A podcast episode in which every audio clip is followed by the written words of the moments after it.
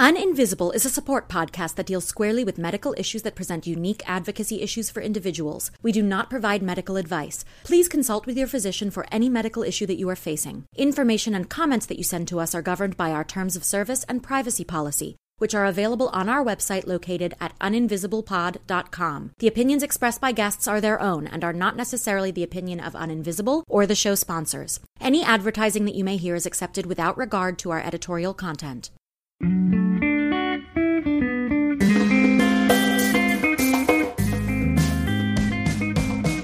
Welcome to Uninvisible. I'm your host, Lauren Friedman, and I'm here with my guests to bring you info, insights, and inspiration for coping with, diagnosing, and treating invisible illness. We're here oversharing so you don't have to struggle with invisibility anymore.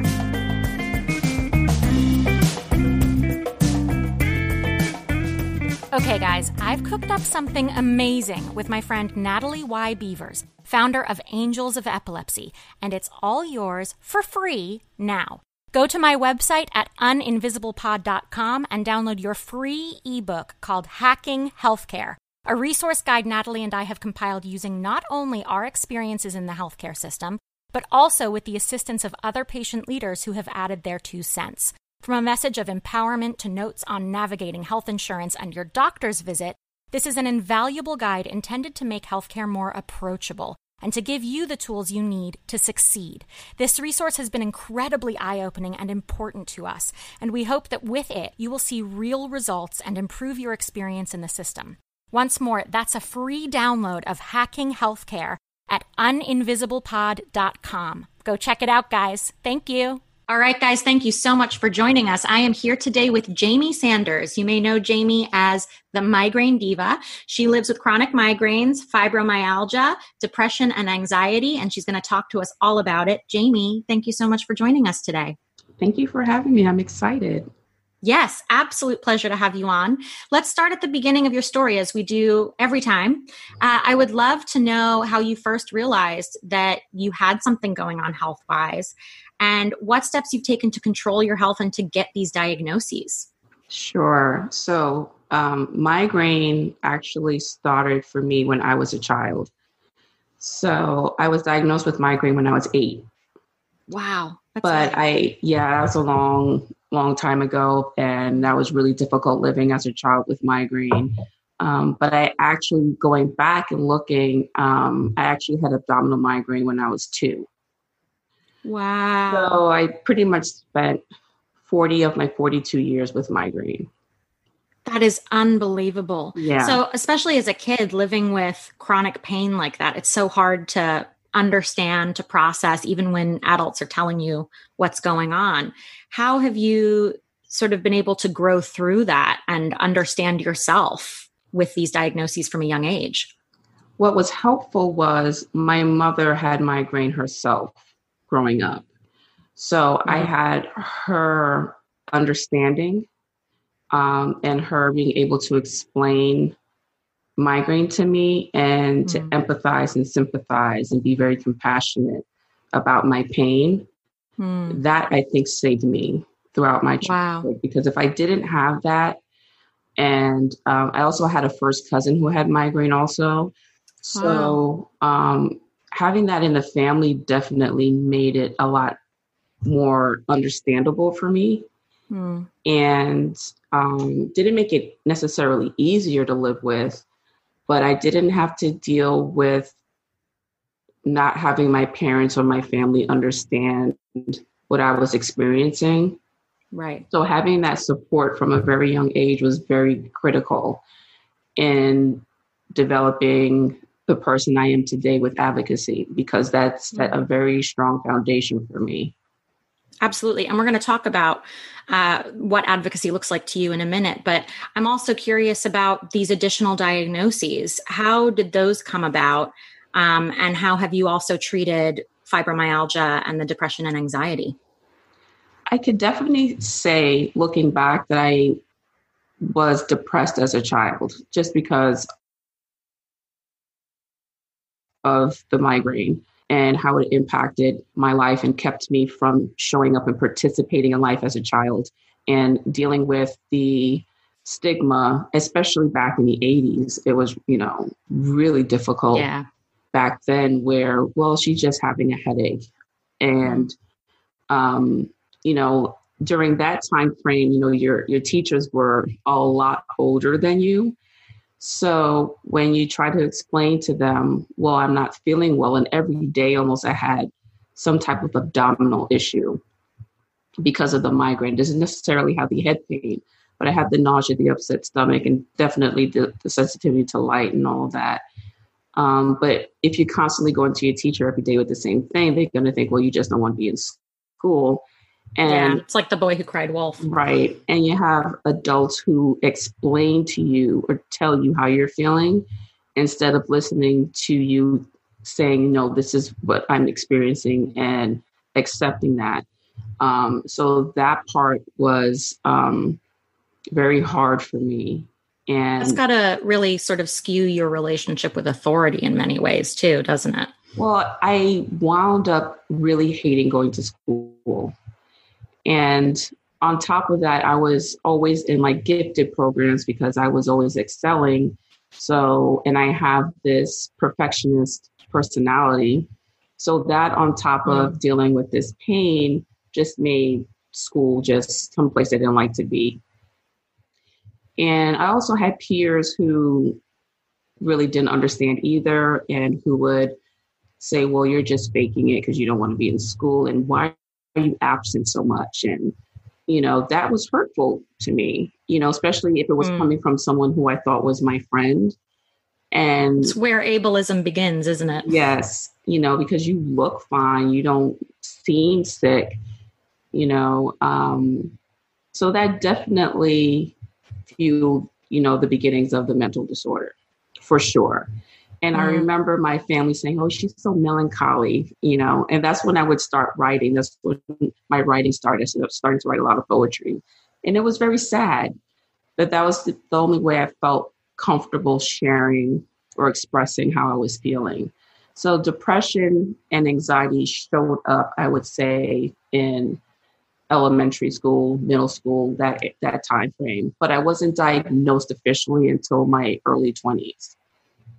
Wow. So you went a long time without any support there. Right. Because I just thought, well, this is just, you know, I'm just never going to be happy kind of thing. And I'm just never going to be able to feel those feelings genuinely. Mm. This and is it, your, your lot. Yeah. And what finally made me feel like this was not normal was during my last pregnancy in my last trimester. This, this was New Year's I woke up and I remember feeling like I have no connection to this baby I'm carrying. And I felt like when I gave birth to my child, I'm not going to be able to love it. And I love being a mother and I was always excited to, you know, give birth to my children. So I knew that was completely off and it scared me. So I called my doctor immediately and I was diagnosed with prepartum depression.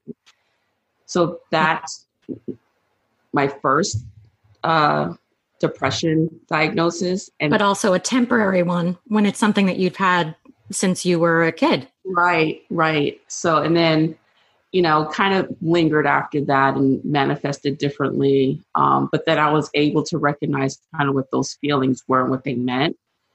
And so i was able to get a proper diagnosis later on.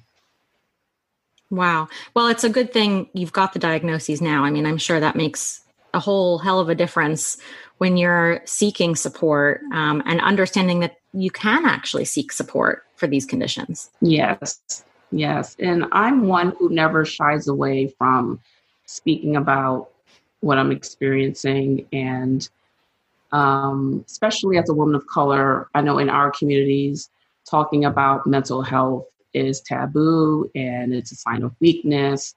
And even on my mother's side, there's like this this mystery of like my great grandmother and her um, mental illness, and nobody, few people really, know the true story behind it, and it's it's like shied upon. Nobody really wants to talk about it. So I'm like, you know, really upset about that because that can identify so many things for me and so many other people in my family who have mental illness.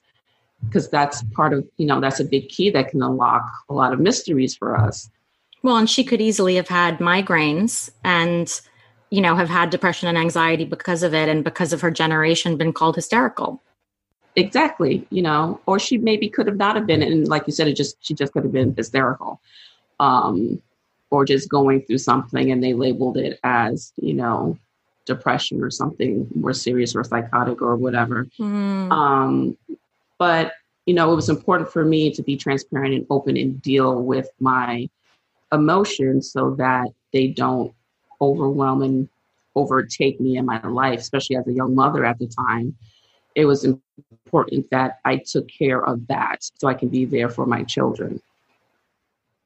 Absolutely. Now, when did the fibromyalgia start popping up for you? That occurred in about 2012. And I basically started to feel just run down all the time. And my body would just hurt and it would feel like I was a human punching bag and, and I would have low grade fevers every day. I would have horrible night sweats where I would wake up and I'd be completely soaked and my sheets would be just completely soaked through. And I would have uh, really, really bad dizzy spells to the point of almost fainting. And I had all the tender spots that, you know, come with fibromyalgia. And I remember going to see my doctor. She was like, Well, you have myofascial pain syndrome. I'm like, well, no. Um, I read up on that, and this seems a lot more like fibromyalgia. And she was persistent yeah. that it was MFS. I'm like, no, it's not. And I kind of had to fight with her. I'm like, well, if you don't get me a referral to a rheumatologist, I'm going to find a new primary care doctor. So she. This is how you advocate for yourself. So she quickly got me that referral, and I was properly diagnosed with uh, fibromyalgia. And the rheumatologist basically told me the reason why I developed it is because of my chronic migraine. And at the time, I had chronic daily headache and new daily persistent headache. My central nervous system was on 24 7. So the pain manifested everywhere else in my body. Absolutely. Yeah. It makes total sense, it doesn't does. it? It does. But it yeah. was a devastating diagnosis for me because I was already at my wits' end trying to find a treatment that will help reduce the severity and frequency of my migraine and daily headaches. And now I have something else on top of that. And I was devastated. I cried because I don't want to mm. deal with another pain syndrome. It's no. too much to handle. It well, really this is hard to deal with yeah. one, but to have multiple at that time, that was my fourth pain diagnosis. Wow. And this is one of those things that, you know, none of us would choose to have these syndromes. If mm-hmm. we could all live pain free, we'd much prefer uh, that that lifestyle. But then being accused of others by, you know, because we live with pain and people don't believe it, that can be really even more of, of pouring salt on the wound kind of thing, really. So, how are you keeping your pain under control? How are you managing your body pain, your head pain with the migraines and the nausea and all the side effects from day to day? Well, for the fibromyalgia, quite a few years ago, about going on six years ago, um, my therapist at the time recommended her good friend who was a, a naturopath and so I went to see her to help with the migraine and the fibromyalgia. The migraine was really difficult to kind of combat, but with seeing her and really tackling my gut health and uh, my diet and g- going up through different protocols and detoxes, I was able to put my fibro in remission. Wonderful. So, and it's pretty much stayed that way. Like I don't have the night sweats, I don't have the fevers, I don't have the dizzy spells. I'm my body is still very sensitive. I still have like the allodynia, the sensitivity to touch. Um, that part's still there, but I don't feel like I'm getting beat up all day.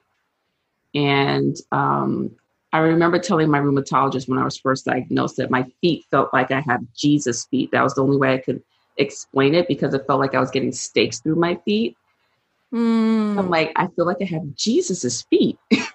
Yeah. um, I don't have. It's a great description. yeah, that's the only like way I could like put it in a way where people could understand that type of pain that my feet I was experiencing my feet. So I'm not experiencing that anymore. So she definitely helped me get that into remission. The migraine, I think, because I've had it my whole life pretty much. Um, and migraine is so mysterious and individualistic to each person who experiences it. Um, and there's no known cause. That really has not changed for me. Um, I am currently intractable. I've been intractable for 13 years. So mm. I've been in pain every day for that amount of time. Wow. And fluctuates. So I've been able to pretty much manage my pain through a variety of preventive medications, getting Botox and nerve blocks, getting massage therapy, using meditation, relaxation, deep breathing. Um, CBD salves really help for me, essential oils. Doing that helps keep my pain in a place where I'm not at a seven or above every day where I used to be. I'm pretty much between a two and a five. Mm. Once I get above a five, then I classify that as an attack, even though I'm currently in one every day. But if it yeah. gets above a five on the pain scale for me and everybody, it's subjective because my five is different from somebody else's five. Absolutely. Um, but when I get to about a six, then I like, okay, I'm not able to function as well. And mm. then that's when I have to resort to possibly using my abortive medications or my rescues. Um, so that's pretty much what my life is like. Pain is involved in it every single day. I don't really experience nausea and vomiting. Um, that kind of went out the window as I became an adult, which I'm kind of grateful for. Um, but I do have gastric distress, so I get a lot of um, abdominal pain still. And lovely diarrhea. To TMI, I'm mm. sorry, but no, we talk about poop all the time on the show. Fair enough. So, um, and that can last for like the worst episode I had of that was like 12 hours of that. Wow. So it's like having a stomach flu. Yeah. Yeah. Because mm. there's a whole nervous system in our you know, digestive tract and in our intestines. It's our second so, brain. Right. So it's completely affected um, with migraine and with fibro. That's why we have IBS and things like that. So um, it can be quite a struggle. Um, ginger is my best friend. Yeah. Um, there's lots of ginger. I travel with it. It goes everywhere with me. Um, well, this is the the thing about have a, a friend who has chronic illness because we always have a survival kit with us. Yes, yes. I have my migraine toolkit, and those of us in the migraine and headache community talk about our toolkits. And we do not leave home without it. It is mandatory. That is our, you know, life jacket, basically. And, yeah, you know, all of our stages of rescue are in there. So, mm. you know, we have our first line, our second line, our third line, and so forth. So, it's very important that we keep mm. that with us. Yeah. Where is your pain right now today as you're talking to me? My pain right now is behind my left eye. That's usually where it is. Um, and it's fluctuating. Like before we started, it was about a four and a half. It's kind of dialed mm. back down to like a three and a half. It'll probably continue to do that all day. Um, so I'm I'm hesitant on using any medication right now, just because it's kind of just doing its thing.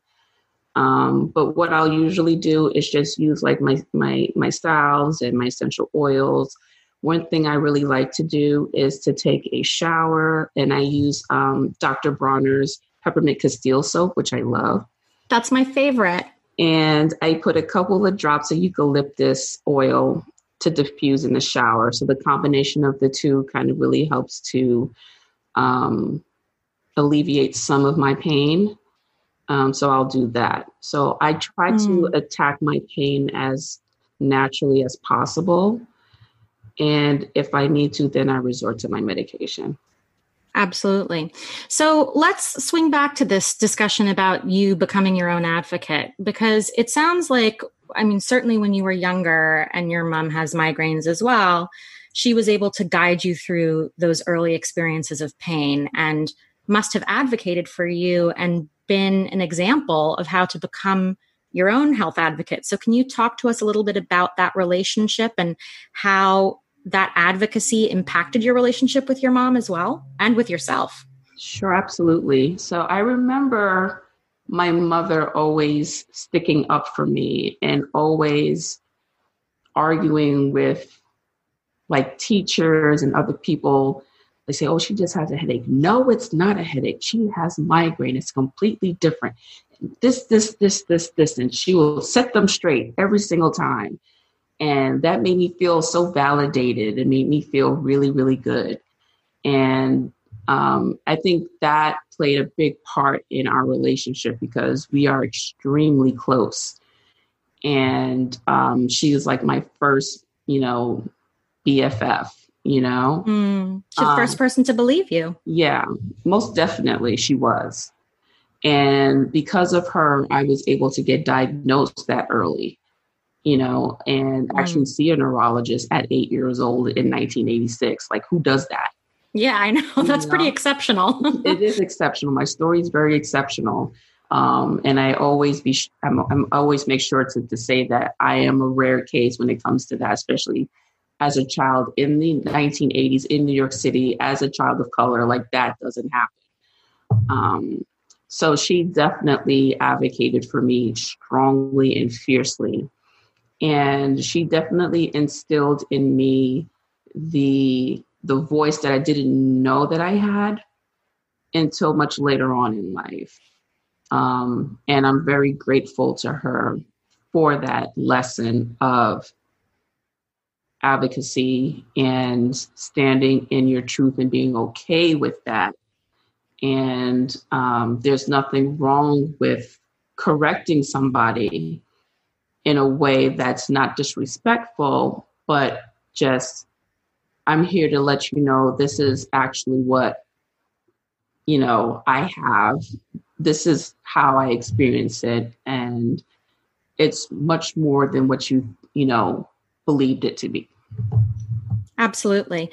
And in terms of your development of self, you know, over those years, particularly from childhood on, because you were encouraged to become your own advocate, do you think that's something that influenced your relationship to yourself in terms of self confidence um, or, you know, ability to reflect back and know that your truth was solid? You know that your mom instilled in you something that enabled you to stand on your own two feet as well? You know that's a very interesting question because because of my major depressive disorder it severely impacted how i saw myself. Mm. and so i still struggle with feelings of you know low self-esteem and not having a lot of confidence. And you know, that surprises a lot of people just because of the strength and calmness of my voice when I speak and this, you know, humbleness of this internal power I may seem to to show. But I am a very scared little girl trapped inside this body.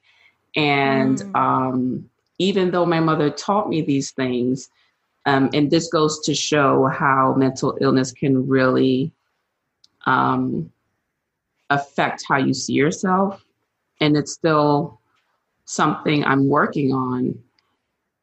I really don't have a lot of confidence, even though I do this every day. And I'm always questioning my ability to follow through and get something done.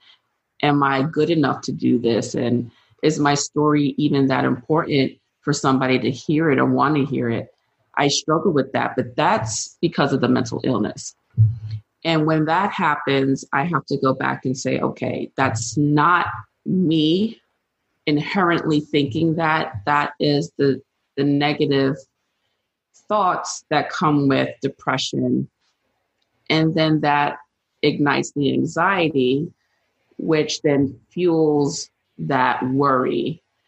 And then that vicious cycle starts. Mm. So I have to remember to take a moment, take a step back, and be like, okay, this really aren't truths I'm telling myself, even though it's very rational to the depressive and anxiety little brain. They're not real truths.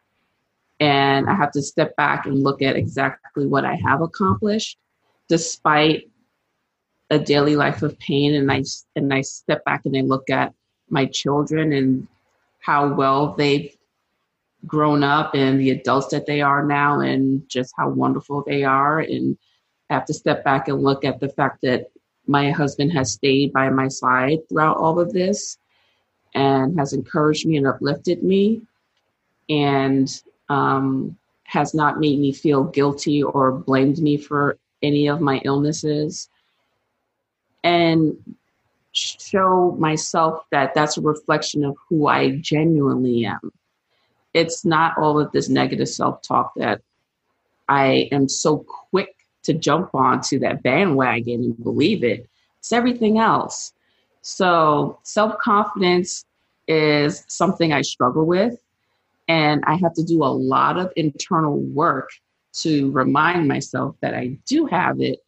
I just have to, you know, take a moment and go through like the timeline of my life to verify that yes, you do have it, you've shown it, you've exemplified it, and you're good. Absolutely. I mean, and it, it sounds to me like you've learned some really amazing coping techniques um, through mental health support. But, you know, imagine someone who didn't have access to mental health support going through something like this. Um, it's amazing what a difference it makes because you're still, as you say, you know, a scared little girl inside this strong woman's body, mm-hmm. and um, that you're able to delineate between the rational and irrational is a real gift because that is a very thin line. It is extremely yeah. thin. Yeah. Yeah. And absolutely. it takes a lot of practice and a lot of therapy. I'm with you on that one. Lots of therapy, lots of therapy. And um, I'm grateful that I had have health insurance that covered that and covered as many sessions as I needed. That isn't everybody's situation and I mm. and I'm very aware of that. And I just wish that behavioral health was seen just as important as physical health. Um, yeah. Because getting your physical every year, you know, your mental health is equally as important, if not more important, um, and should be something that everybody should do at least once a month, even if you don't have a mental illness. Check in with somebody. And yeah. I just wish that, you know, that was seen as something that was necessary. Um, yeah.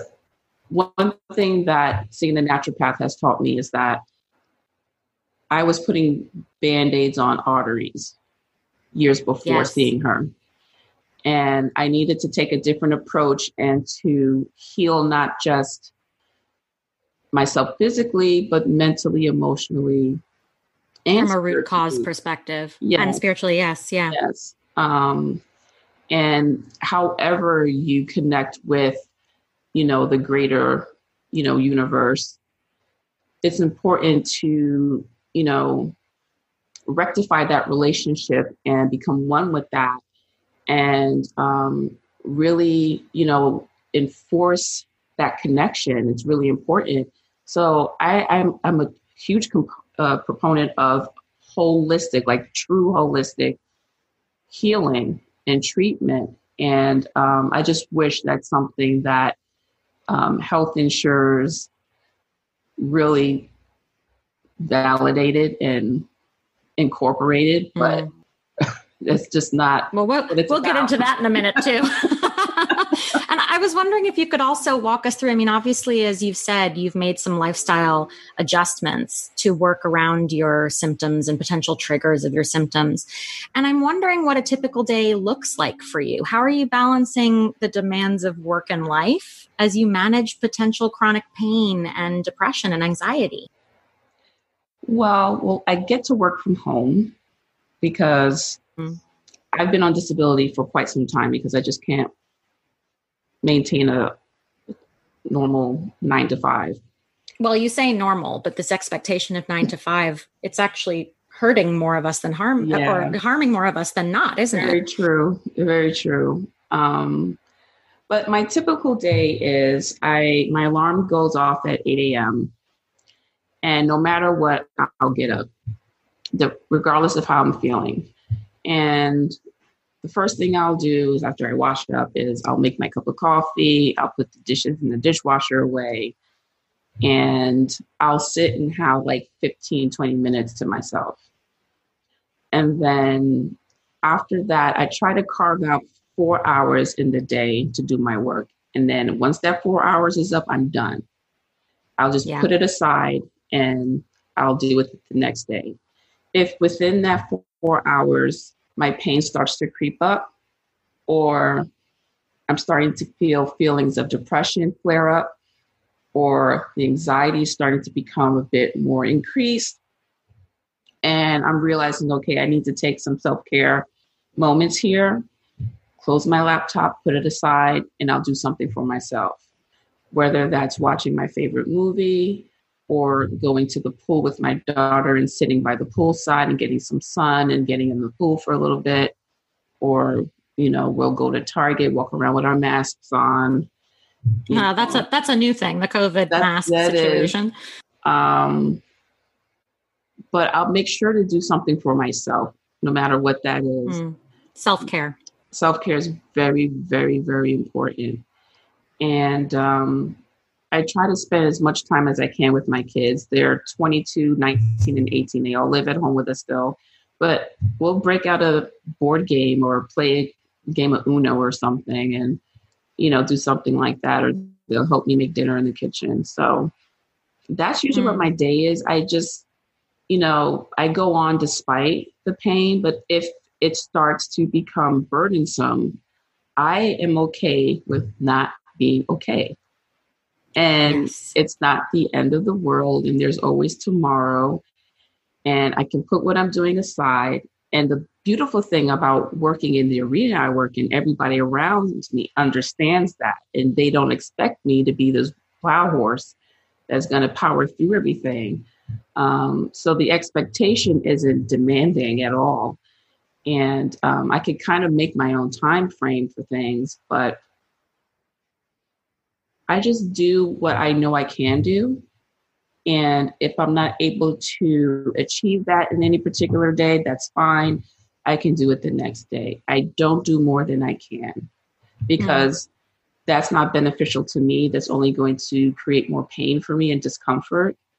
And then I'll be just completely out of commission for two or three days after that. And that's not worth mm. it it sounds like you're doing all you can to keep stress at a minimum because stress is a major trigger too. Yes, it is. It is. It's not helpful at all. And stress is going to come because it's life and we can't avoid life and unexpected things happen all the time. So if I can minimize as much as I can the things I can control, I'm going to do that. Absolutely. So you mentioned that, you know, when you were younger and as you've dealt with various healthcare practitioners moving through the system as an adult, you've had experiences where people have denied the existence of your your diagnosis because they couldn't see it. And I'm wondering if you could share with us any anecdotes um, about times when you were confronted and forced to justify or validate the existence of your pain to people who didn't understand it because they couldn't see it. How did those situations manifest for you? I have a very unique situation that I, I always like to go back to. I really haven't had any healthcare practitioner not believe I was in pain, but I've had plenty ask me if I was doing enough about my pain. Hmm. And I hate that question. And right. Because it puts all the responsibility on you. Or it just implies that I'm not doing everything I can to get better. And yeah. I usually get that question in the urgent care. And there's this one particular doctor um, who I saw a few times at this urgent care. And I just, I, I don't think she liked me. And I have what I call my migraine binder. In my binder, mm. I have my protocol from my headache specialist. It's written on letterhead and it gives a brief synopsis of my diagnosis, um, what I've taken in the past, what what has failed me, what I'm currently on now, and when I use my boarders and rescues at home, but they fail, my next step is go to the urgent care, and these are the medications I would need and the doses to bring me back to my baseline of two. So all anyone has to do is look at the medication, prescribe it, and Bob's your uncle. Yeah. But there's quite a bit on there, so it scares people. Now, there are no um, opioids on there, so it really shouldn't be that you know difficult. But the amount of stuff that's on there, I have to get quite a few things because I'm intractable, and you know you have to give me you know a, quite a big punch to bring that pain down because by the time I come into urgent care, I've been dealing with this high level migraine for at least two weeks. So, you know, but that scares some doctors. So, but I don't know. She didn't like my binder, maybe because it looked like I thought I knew too much or I knew more more than her. You know, not all physicians or healthcare providers like a very informed patient. Um, so she was like that that particular time was like my third time there because just nothing was helping. And she was like, Well, this is like the third time you're here. Are you doing everything you can for this migraine? And I said, Well, and basically my whole story I just gave you, I told her everything I've done. And, mm. and if my insurance would cover X, Y, and Z, I wouldn't be in your urgent care. Exactly. And then she was like, okay. And then she took my protocol and then filled it. Why did I have to do that? Why yeah, are you questioning hoop. me about what am I doing? I've had surgery. I had a neurostimulator implanted in me. Wow. Okay, I had that for five years. Worked for, for two, didn't work for three, but I kept it in there, just giving it another chance. Mm. You know, I've done so many things. I paid out of pocket for so many things. Yeah. I should not have to sit there and validate everything I've ever done to make you feel comfortable enough to give me my protocol that is written up by my headache specialist who specializes in headache medicine, which you do not. Yeah. In order for you to so true to, to fulfill this uh, treatment for me. Just yeah, and to take me seriously. I was so angry. And my husband was like, I think you were a little bit too hard on her. I said, No, I wasn't. I was so angry that but you were also in pain. That's the thing is like doctors are dealing with people who are already under duress because they're in pain or otherwise. So not taking patients at their word is one way to make people even more frustrated. You're going to be dealing with an ornery patient when you do that. Yeah. And I have to be mm very careful about my response because I can come off as the angry black woman. And that's another barrier that a lot well, of Well, this is yeah, I want to talk about this because this idea of the angry black woman, you know, um I'm wondering about how much of these experiences that you've had with doctors like this who won't validate you immediately have potentially had to do with either gender or racial discrimination. And, you know, we hear this idea of the angry black woman, but if you were a black man, you might not be considered the same. If you were a white woman or a white man, like I wonder if your circumstances would be different if you presented differently than you do as a woman of color. Do you think that perhaps that's true? Oh, absolutely. If I was a even a, a, a black male, I would be prescribed, you know, an opioid probably more mm. quickly than me as a woman of color, just because just as as a gender difference. Right. are prescribed, you know, pain medication, you know, way more than women are because women were hysterical, it's all in your head. Yes. Misdiagnosed as having mood disorders, you know, mm-hmm. and you're mm-hmm. given like Prozac or some type of antidepressant and go take this and stop being so stressed and Whereas you're like, I already know I have the mood disorder. Thank you. right. So there's there's definitely that. Definitely there's that. Mm. But especially when it comes to migraine, because it because it's classified as a women's issue, um, and women are historically seen as creatures of hysterics. Yeah. Um, it's it's a lot harder to validate your pain condition in the healthcare environment. And then as a person of color, um, we're seen as people who don't experience pain the same or just don't experience pain at all. So um, it's extremely um, frustrating. And then I have to be very conscious of how I show up. You know, when I go to urgent care, I want to be, you know, in my pajamas and my slippers, but I'm afraid to do that because I don't want to be dismissed because of how I look physically, even though it shows and represents how I feel internally. Because I'm yeah. that bad, I, I feel that bad. I can't put clothes on, but I get fully dressed and I fix my hair. So I really don't look like I'm in pain but I'm just afraid of being completely dismissed based on how I look physically, mm. or yeah. maybe classified as somebody who is who is of low socioeconomic status and doesn't have insurance, this or that. I shouldn't have to do that, but I'm consciously no. aware of that. I'm consciously aware of the words that I choose, of how I speak. I have to be calm. I'm as much as I get disrespected, I stay calm and I try to take a breath and just try to answer things in a way to just make sure that person knows I'm extremely educated in what I'm talking about. This is my, I do this every single day. This is my job. I know more about my disease than you do.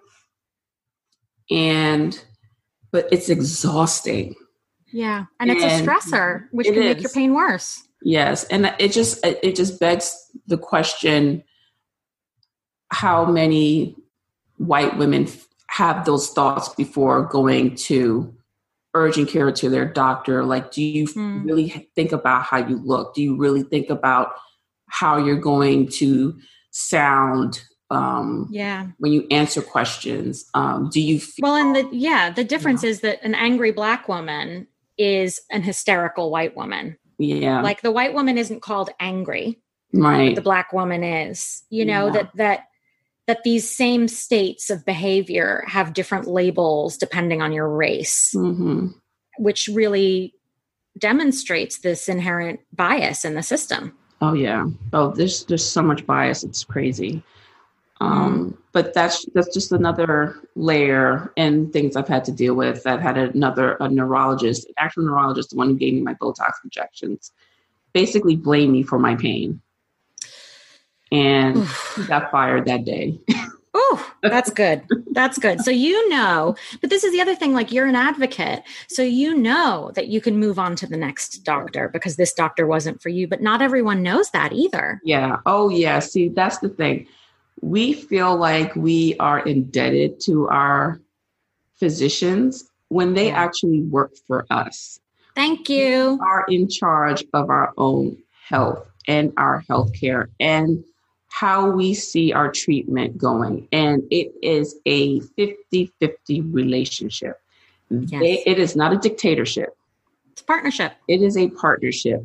So if this physician is not willing to work with you, you can fire that physician. If they do anything that discriminates against you, you can file a complaint, which I did with this neurologist because he flat out lied to me, gave me false information about Botox and CGRPs and it killing people, and that wasn't the mm. case.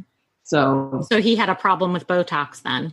Yeah, he didn't want to give it to me. Like, if you just don't want to give me the Botox, don't give it to me. Don't lie to me about it. But mm. he didn't know who I was and how educated I was, and that I actually right.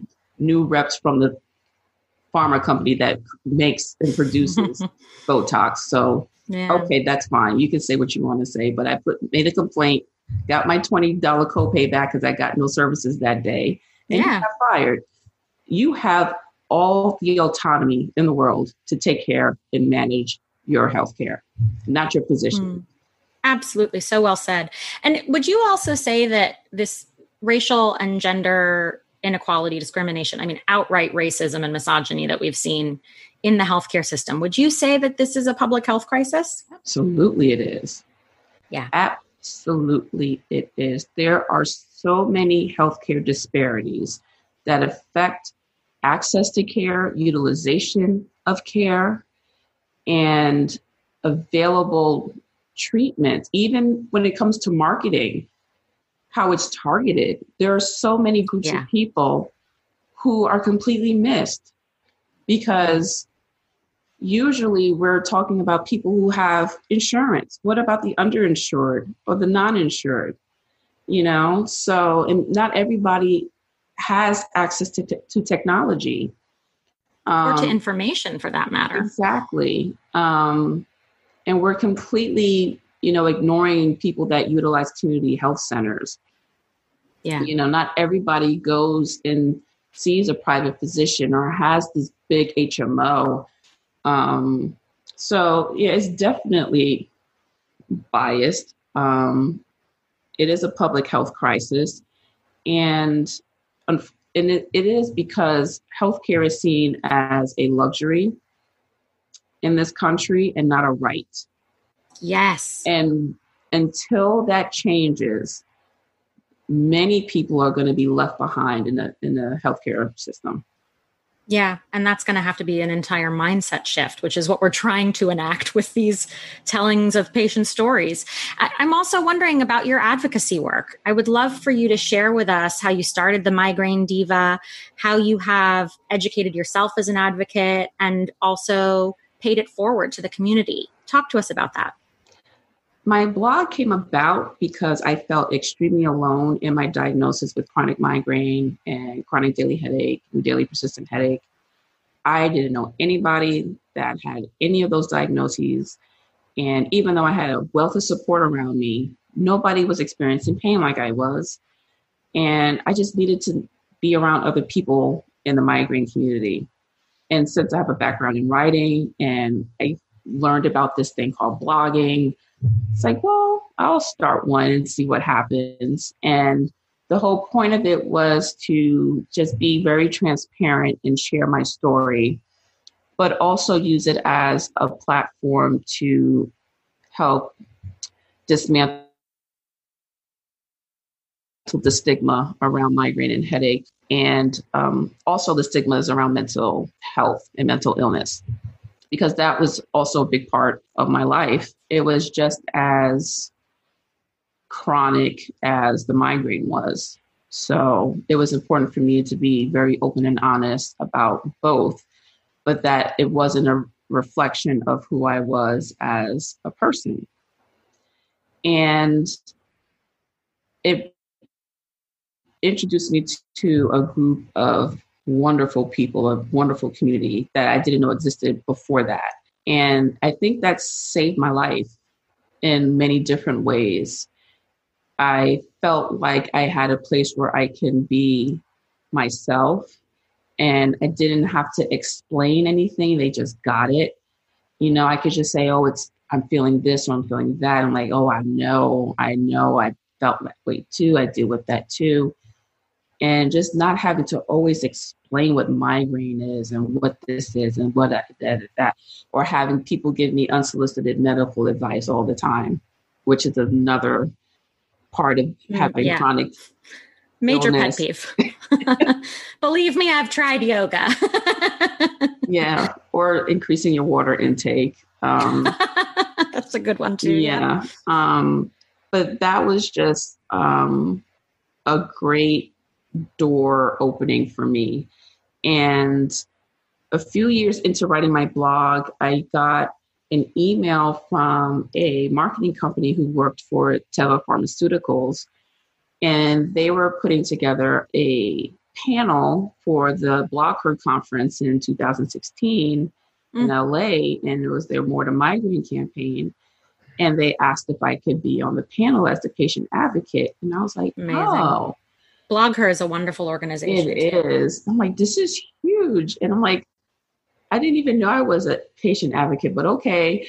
Um, mm, I think that happens to so many of us. We start just sharing in order to find community and we accidentally become advocates and it saves our lives like you said that's exactly what happened um, they just found my blog they loved it and i mean my blog had, had at the time like 43 followers you know and mm-hmm. i'm like okay this is so weird so that was the first time i did any kind of advocacy work and sharing my story to a room full of women who didn't openly share that they had migraine. So when we asked the question, how many of you have migraine, like 95% of the room, their hands went up. And um, it was just such a fulfilling moment. And there were other people in the room who took to my story and my candor, and it just led to other things. And it was it's been like a whirlwind ever since. It was not my intention when I started my blog. I just wanted to be a part of a community and I wanted to do my part in dispelling the stigma because it affected me my whole life. And the fact that it brought me to this space where I could not only get stronger in being an advocate for myself, but use my voice to advocate for others who haven't found theirs yet um, is extremely gratifying and it's given my pain a wonderful purpose. Oh, that's so beautifully said. Absolutely. And just to pivot back to the healthcare system, because, you know, the work that you're doing as an advocate is really, it's in addition to the healthcare system, right? You know, it's providing a service to so many people and to yourself that's not provided by our current healthcare system. I, am wondering, you know, you've been in the healthcare system since you were a kid. Mm-hmm.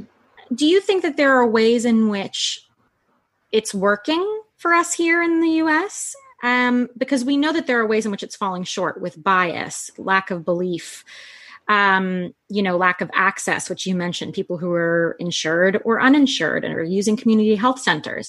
But um, you know, if we look at it in balance, in what ways is it working? In what ways is it not working? And you're allowed to say it's not working at all. I was pondering that question for like at least 10 minutes.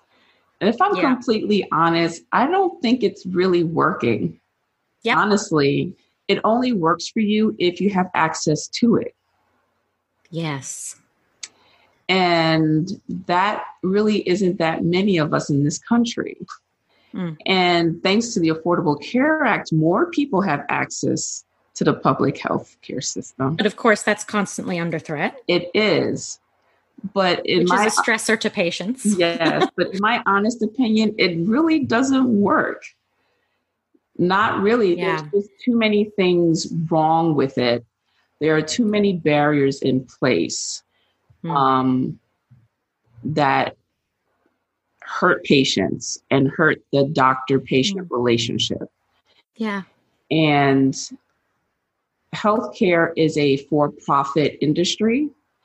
It is not about the overall health and well being of people. We mm. are seen as numbers. And until that shifts and changes, it will be a broken system and continue to be a broken system. I can't say there's anything working for it right now. I am clapping you so many times over in my head right now. Yes, yes, yes, absolutely. Can you also give us? I have a couple top three lists. I was wondering if you can give us your top three tips for someone. Maybe they suspect they've got something off. Maybe they're diagnosed with a chronic pain condition. What would your top three tips be for someone who's living with invisible illness like you are? My top three tips, like on how to get through it. Yeah. Okay. Just what would you, I mean, or even if you were talking to your younger self, what would your top three pieces of advice be? Okay. Number one, you are not your illness. Mm. Number one, you are not your illness. Love that. Yes. Um, number two, you still have value. Yes. You're nailing it. Um, number three, your new normal is just as acceptable as your old one. Yeah, it's just a little bit of a mindset shift sometimes, yeah. isn't it? Mm-hmm. Absolutely. Oh, such good advice. What about, and this one's my favorite of the top three lists. I want to know what the top three things are in your life that give you unbridled joy. So we know that you've had to make lifestyle adjustments because of your diagnoses um, and because you've taken a root cause approach, particularly with the fibromyalgia.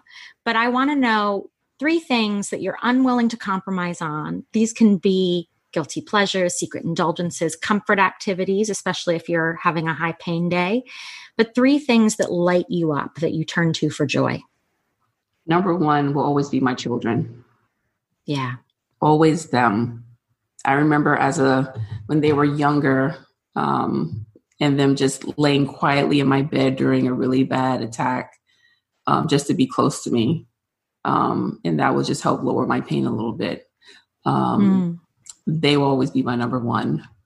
Number two would be my husband because he taught me the greatest lesson, and that it, that was my number one tip that I am not my illness, and mm. it is mm. okay not to be okay. He taught me. Yeah. Oh, how beautiful. He's number two. Number three would be The Lord of the Rings because I cannot get through any bad migraine without that trilogy or the book, which I've read I don't know how many times. So wow. I have to have that in my life. I would never give that up. I love that because it's a real fantasy. Like there's so much in those stories that is not of our world the way we know it. And it's a real escape, isn't it? Those stories. Oh, it is every single time. I've, I've watched it I don't know mm. how many times. I mean, those movies are so great. They're so immersive. Yeah, I mean, I know them verbatim, so I've watched it. So it's definitely Love a problem. it's not a problem. I think that's awesome. So, what is your ask for listeners today? What can everyone who's tuning in today do to support you and your community in your ongoing work? What people can do to support the headache and migraine community is to just become more aware of the diseases and the different headache disorders there are and how severe they are and how much they impact Americans and how truly disabling, especially migraine and cluster, those two yeah. particularly are. We need as much help as we can to bring more eyes to the egregious lack of funding that headache disorders receive from the National, National Institute of Health. Hmm. So, if we can get more people to donate to the Alliance for Headache Disorders Advocacy, who puts on the Headache on the Hill event every year, which is probably the largest scale advocacy, advocacy event I've ever participated in, where we go to DC and we lobby our uh, congressmen and representatives um, with specific asks every year changes, but for the most part, is to raise um, funding or increase the funding for headache and um, migraine disorders as well as chronic pain overall because it's so misunderstood in this country. Um, donations to that would be great. Participate in a Miles for Migraine Education Day or go to an event to support someone that you know and love that has migraine. And um, just be more empathetic and sympathetic when it comes to migraine. It's, and I hate saying this, it's so cliche, it's so much more than a headache. You don't have to mm. experience head pain to have migraine. There are so many other disabling symptoms that go along with it, including cognitive impairment, which is one of my more serious symptoms that I deal with, which I think like is brain fog and stuff. Brain fog, um, memory loss. Mm. Um, I lose my words. Aphasia is a big thing, mm. and um, like I can be in the middle of a sentence and my mind goes completely dark and I have no recollection of what I was trying to say. And it happens to a lot of us with chronic or intractable migraine. And it's it's very frustrating.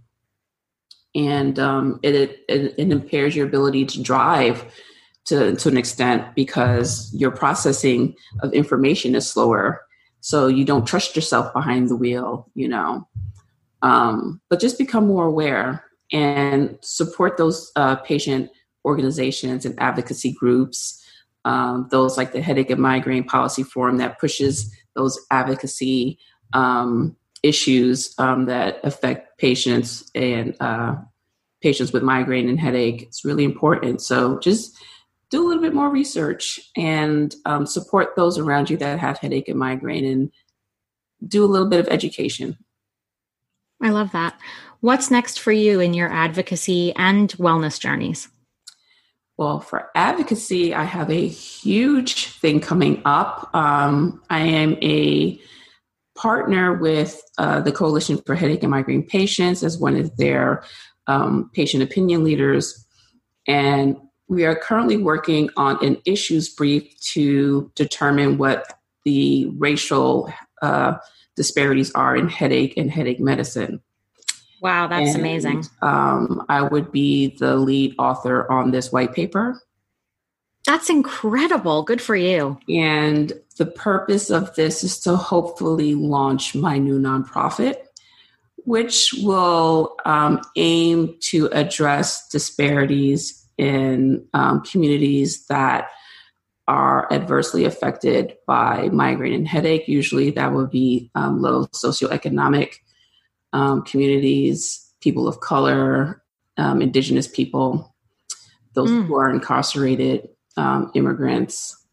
So, yeah. my goal is to look at and help those communities who often are overlooked because I'm usually the one chocolate chip in the whole cookie when I'm in the room. Mm. so I'm always addressing and bringing up this issue.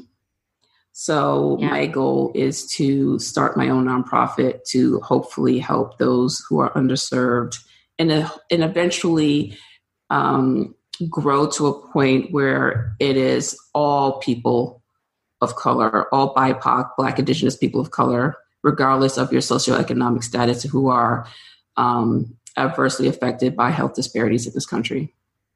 That's incredible. We'll have to have you back on the show when you're launching the nonprofit.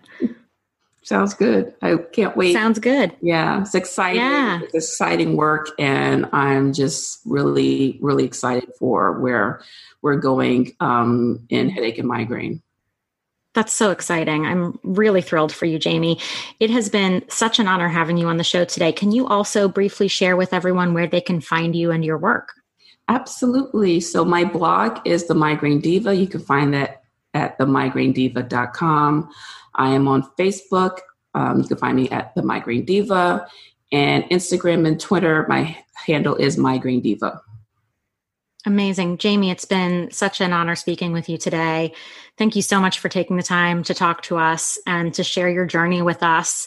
Um, I am so excited for what's next for you and for what's next for so many of the underserved in the headache and migraine and chronic pain communities. So, um, we need more lights like you in the world, you know, carrying the torch and uh, bringing really equal care, equity, and justice to all. So thank you so much. And uh, we look forward to talking to you again soon. Thank you so much. It was a pleasure speaking with you. I had a great time, and I look forward to our next conversation.